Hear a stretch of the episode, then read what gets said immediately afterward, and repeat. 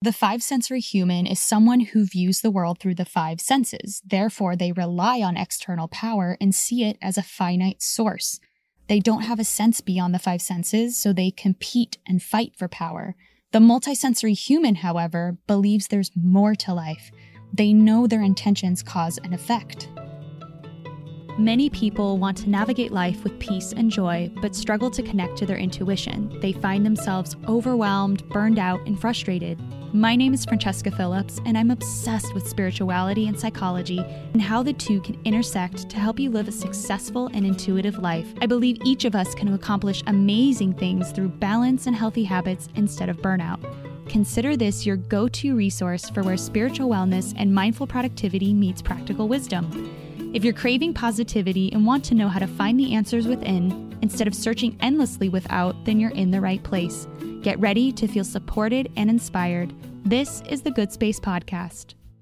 You're listening to the Good Space Podcast, episode number seven How to Live from a Place of Authentic Power. Before we dive in, I want to give my warm appreciation to our reviewer of the week, HJ Phil. And they say, I am loving this new podcast. The concepts are bite sized and accessible, but also thought provoking and challenging. Francesca is so easy to listen to, and she gets into stuff without getting jargony. Thank you so much, HJ Phil. I'm so glad you're loving the show and getting so much value. I am grateful for you. If you want to be highlighted in an upcoming episode and help further the mission of the Good Space, make sure to subscribe and give us a review on Apple Podcasts so I can then highlight your review in an upcoming episode. It only takes a minute. You can pause the episode and come right back. Make sure to screenshot this episode on your phone and tag us on your Instagram story at Find Your Good Space, hashtag The Good Space, to let me know that you're joining in today, as you know that I love to share those screenshots on our stories too. All right, let's begin. In previous episodes, we learned about the difference between the personality and the soul. Now it's time to talk about what true authentic power is. If you haven't listened to those episodes on the personality and the soul, I suggest you do so after listening to this to get the most out of today's topic. There's an interview with Dr. Benjamin Hardy, an organizational psychologist, which is episode 4, and a solo show about why personality isn't you, which is episode 5. To give a quick review, the soul is so powerful that no physical matter could survive or handle the amount of light and power it holds. This is why the soul creates a personality. It's a dimmer, more contained mechanism the soul uses to navigate the physical world. By lessening its pure power, the soul is able to navigate the physical realm. Even though we can't access the full power of the soul while we're having a physical experience, we also aren't tapping into its fullest powerful potential. So today we're talking about the difference between external power and authentic power, how each may manifest in your life, and how to start using this knowledge practically. Most of the concepts and quotes I introduce are from the powerful book, The Seat of the Soul by Gary Zukav. A link to his book is in the show notes. What is external power? External power is a finite, limited type of power that operates within a five sensory framework. A person or society who believes that power is outside of themselves base it on what they can interpret with the five senses touch, sight, hearing, smell, and taste. The reason this type of power is troublesome and disempowering is because the basis of this type of power is fear. And because of that fear, it causes people to want to dominate and control their environment. They need physical proof of their power since their perception stays only within the five physical senses. Gary Zukav says the need for physical dominance produces a type of competition that affects every aspect of our lives. It disrupts the natural tendency toward harmony between nations and between friends. End quote. Eternal power can be acquired or lost, bought or stolen, transferred or inherited. Someone's gain is your loss, and vice versa. Zukav says all our institutions, social, economic, and political, reflect our understanding of power as external. The country's history of slavery, external power, that's a prime example of the need for physical dominance. Police departments and military represent power as external as well. Even seeing the badge, uniform, and boots can instill fear. It's a symbol of fear. The way economics are shaped come from seeing power as external as well. Something that's owned by the few, then dished out to the many, the many who become victims to power. That's why there are agencies that protect consumers and workers. The list could go on and on and on, and the intricacies could create an even longer conversation. but that's for another day. Eckhart Tolle says that power over others is weakness disguised as strength. True power is within and is available to you now. Our society conditioned itself to believe that external power equals strength, when really it's a weakness. Weakness because trying to have power over others means you're operating in the limited physical world, which means you never truly own whatever you fight to have power over to begin with. That power is purely based on external forces. That's disempowering. I want to challenge you to start thinking of the concept of power differently. In Malcolm Gladwell's book, David and Goliath, he breaks down why David, being small without proper armor, training, or weapons, actually gave him an advantage over Goliath, who was much bigger in stature, had the best armor, and a history of being undefeated. Power was defined by the five senses and valued in one specific way, even then. Most of you know how this story turned out, though. David won. This story and many others around us prove that power is more than the world defines it. Zukav wraps it up nicely when he says, Anything we fear to lose is a symbol of external power. I know in the past that I myself have seen power as external when I feared losing money or friendships. When someone else got a scholarship or a job instead of me, I felt I missed out. Thankfully, I know better, and you do too. When we view power as external, it splinters the psyche, it causes pain and violence. Oprah once said, We're living in a world of fear based leadership which is only going to lead to more fear and more fear and create more fear unless we, the people, can authentically align with ourselves. End quote. The good news is you can authentically align with yourself.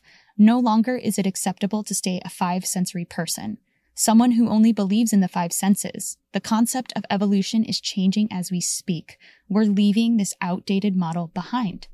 All right, so let's talk about what is authentic power. As you may already imagine, authentic power is the kind that, as Gary Zukav says, loves life in every form that it appears. Authentic power doesn't judge and finds meaning and purpose in the smallest details on earth. Zukav says when we align our thoughts, emotions, and actions with the highest part of ourselves, we are filled with enthusiasm, purpose, and meaning. I love that because this hits home that authentic power can't be bought inherited, stolen, and someone with authentic power doesn't have it in them to make anyone feel like a victim. They wish for everyone to connect to their authentic power. You may have realized by now that the evolutionary process isn't purely a physical one. Rather, it's a spiritual one where spiritual empowerment and evolution is the main purpose for existing at all on the physical plane. It is the purpose of our being. We're going from five sensory to multisensory humans. Five sensory covers the physical aspects of existence and resides in external power, while the multisensory extends beyond the physical and allows you to obtain authentic power. So let's go into that a little bit more. As mentioned earlier, the five sensory human is someone who views the world through the five senses. Therefore, they rely on external power and see it as a finite source. They don't have a sense beyond the five senses, so they compete and fight for power. A five sensory person believes they're alone in the physical world, that they're unaccountable to their existence and must fight to survive. They also believe that intentions have no effect, that what they do or intend doesn't affect them or those around them. The multisensory human, however, believes there's more to life. They know their intentions cause an effect. Gary Zukav says From the perception of the multisensory human, every intention affects both us and others, and the effects of intentions extend far beyond the physical world. Multisensory humans see the physical as a learning environment shared jointly with other souls. They believe every situation or incident is there for their learning and evolution. This is the concept that rocked my world when reading The Seat of the Soul. Before, I would unconsciously react to situations and place judgments or emotions on them. But after reading this book, I realized that every event or interaction that requires a reaction from me is an opportunity to evolve, to learn, and that the more I reacted unconsciously and negatively, the more that lesson would repeat throughout my life.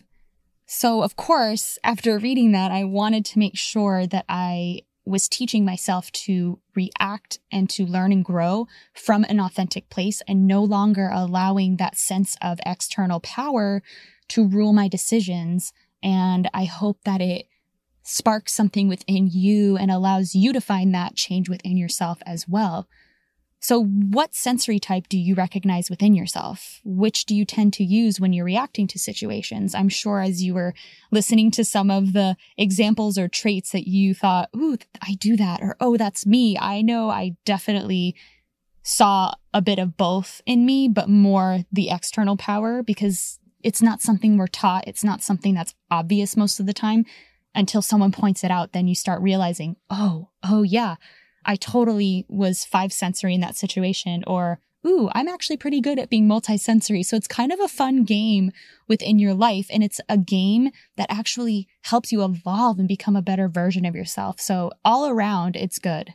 Even as you're learning this stuff, don't be hard on yourself or judge too harshly. I'm proud of you for getting this far and being open to thinking differently in a way that benefits your own spiritual evolution. The most important thing you could do for yourself in your journey to authentic power is to be open, to continue being curious and stretching the boundaries of your perceptions and frames of reference. I love this quote from Gary Zukav. He says, When a question is asked that cannot be answered within the common frame of reference, it could be classified as nonsensical. It can be dismissed as a question that is not appropriate. Or the person who is asking a question can expand his or her consciousness to encompass a frame of reference from which the question can be answered. The seeker, the true scientist, will allow himself or herself to expand into a frame of reference from which the answers that he or she is seeking can be understood. End quote. That was a big one, but let's break it down because it is so insanely powerful. So, all of us have a common frame of reference. We get it from family or the way we're raised or, you know, our experiences, we basically learn and adapt and, and create these common perceptions that we operate in the world. And a lot of times it's unconsciously. So unless your parents know this information and sat you down and taught you how to act consciously in the world, 99% of the time, most of us were not consciously taught how to exist in the world. A lot of times when a common frame of reference I, I consider it like a boundary or or like a circle that this is my knowledge and anything outside of it is something I don't know. And so a lot of times when that's challenged, when we're challenged to step over the boundary of what we know, it doesn't make sense or that doesn't that's not appropriate basically the ego kind of acts defensive and it feels like whoa you're challenging what i've accepted to be true or you're challenging what I like to think of in this situation. So therefore, it's probably wrong. You're probably crazy, yada, yada. And it goes on. So uh, that's usually how a lot of people respond. And I know I have been guilty of that in the past. So guilty of that. But the other choice that we have is when something challenges us or it causes us to ask a question, we can expand our consciousness. We can choose to, to stretch our comfort zone a little bit and think, hmm, if this opinion or thought or information is being given to me rather than feeling defensive or offended, how could I get into a space spiritually to have a better reference for which to understand this information? And at the end of the day, you might open yourself to having a better frame of reference and be like, you know what? It's not for me. I still don't believe in that, or I still, it's, it doesn't feel right. Great. But at least you did it with a conscious choice. You're not unconsciously defending or fighting or batting against it. You're actually consciously rooted in your soul and you're open and you're expanding your frame of reference. And then I think that is the difference. So that's why he says the seeker, the true scientist, will allow himself or herself to expand into a frame of reference so that the answers they're seeking can be understood. And I believe that scientist is such a great word because that's what they do. They are curious by nature. They stretch the boundaries of their perceptions and frames of reference all the time. That is their goal to seek the ultimate truth. And so we can be those kinds of people in our own lives. So, how does this look? I see it as refusing to be offended or defensive when someone challenges an identity your ego holds, whether you attach to a political party, religion, sports team, or even racial class when someone seemingly challenges it. Recognize that no one can take away your inherent power.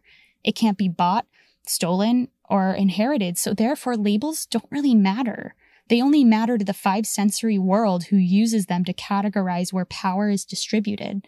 So, knowing that your power is inherent, it should be okay to listen to and talk to someone who has a different viewpoint because at the end of the day, we're all one and these identities don't matter. Okay, so per usual, I like to tie everything up with a practical application. I know I gave some vague examples, but I wanted to share two examples from my life to see if that would help you know how to apply this knowledge in your everyday.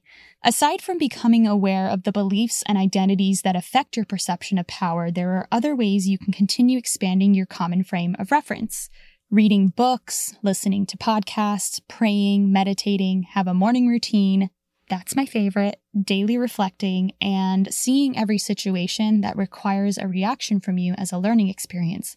I want to hang on to that last one a little bit. Every situation you get into is a chance for your soul to evolve a little higher. So, here are two examples to help illustrate how to use this principle in everyday life. Last week, my family had to put our sweet dog Daisy down because of old age. She was the dog that changed everything for me. She taught me how to open my heart more and live in the present. I begged my parents to get her when I was 15, and even though I moved to LA at 18, she was there for all of my major life events Sweet 16, graduating high school and college, all the family holidays, getting married, and more. She was an even bigger part of my parents' everyday life, so it was hard on all of us. But I had just read The Seat of the Soul and remembered the idea that everything is an experience for our soul's evolution. So even though I felt pain at the loss, I knew this was a chance to evolve, that how I responded would help grow bigger or go backwards. So I let myself grieve. Then I made sure to check in on my family and offer up gratitude for how her experience on earth enhanced mine. So although I still allowed myself to feel all the emotions, it was a conscious feeling and it was a conscious, deliberate decision. And that is just way more powerful than doing it unconsciously. As another example, I got into a back and forth with a longtime friend about a political issue. The fact it started on text aside, I remember not feeling great. My reaction to the situation was frustration and exasperation. But then I remembered that evolution is a choice. So, how did I want to react in this situation? What am I supposed to learn and evolve towards that this interaction is trying to teach me? So, I called her on the phone and said, No matter what, I still care about you and love you. I didn't want a conversation about a heated topic during a heated time in society to ruin a friendship. I realized I was meant to choose love and compassion instead of anger. It softened my heart and hers, and I felt humble. Don't be afraid to become conscious of your intentions, to ask what every situation is asking you to learn. Life becomes more bright and less scary when you do. So the difference is, I'm not telling you to ignore emotions or not feel things, but feel it consciously. You can still feel frustrated or upset, but if you can step back from a situation and think, hmm, I'm feeling frustrated and angry. I wonder why that is. Oh, okay, because of this situation. How can I choose better? How can I use this for my evolution? And then you can choose love, you can choose joy, you can choose compassion, but it doesn't mean that you ignore those other feelings. It just means you're being deliberate, that you are choosing how to evolve through that situation. And before you know it, every situation you come into and you choose the reaction of, you're going to notice that your life and your energy goes higher and higher and higher. And it just starts with each moment. Now it's time for an affirmation. I am open to expanding the boundaries of my perception. I embrace consciousness in every situation and choose love and compassion every time. If any of today's episode touched you, please share a screenshot with your takeaway on Instagram and tag at Find Your Good Space. If you wish you had friends you could talk to about this topic, make sure to join our private Facebook group. The link is in the show notes, along with a link to the Seat of the Soul. See you next week.